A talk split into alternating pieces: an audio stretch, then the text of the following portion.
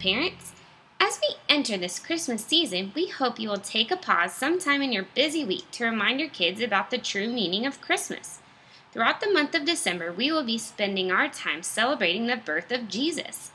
Our verse of the month comes from Luke 2:14. Glory to God in the highest heaven, and peace on earth to people he favors. This week we look at the big idea. We celebrate Christmas because God kept his promise to send a savior. We define memories as stories that happened in the past that we think about. Parents, I want you to take a moment and really think through all the years of celebrating Christmas and pick out one memory, tradition, event, or place that has a special Christmas meaning in your heart. That Christmas was a special story of the past that you are able to think about and remember again because of its special meaning. The true Christmas story is all about remembering old promises. The promise of God sending His Son to earth was a very old promise that was fulfilled on that very night. In Isaiah 9, it talks about how a baby will be born and that this baby will be the king whose reign will never end. The birth of a baby is exciting news in itself, which all of you know as parents.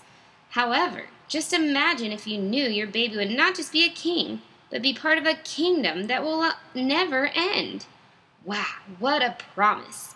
And you know what else? It doesn't stop there. The birth of Jesus was promised a long time, almost 400 years before he came to earth. Imagine if someone you knew, a boss, a friend, a spouse, or a parent told you that you could go to a car dealership of your choice tomorrow and pick any car you would like for free. Would you just keep that to yourself?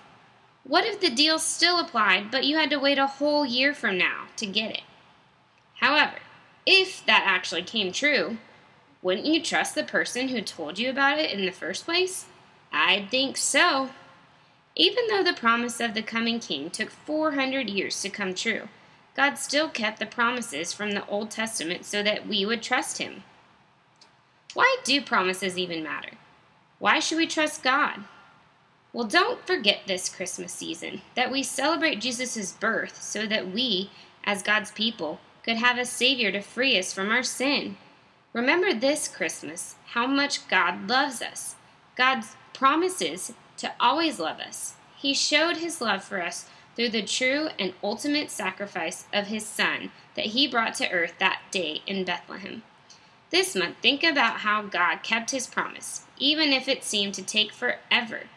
Parents, stay positive, pray continually, and pour into the life of your children each week because what you do this week matters. Until next time, have a joyful and blessed week with your family. Merry Christmas!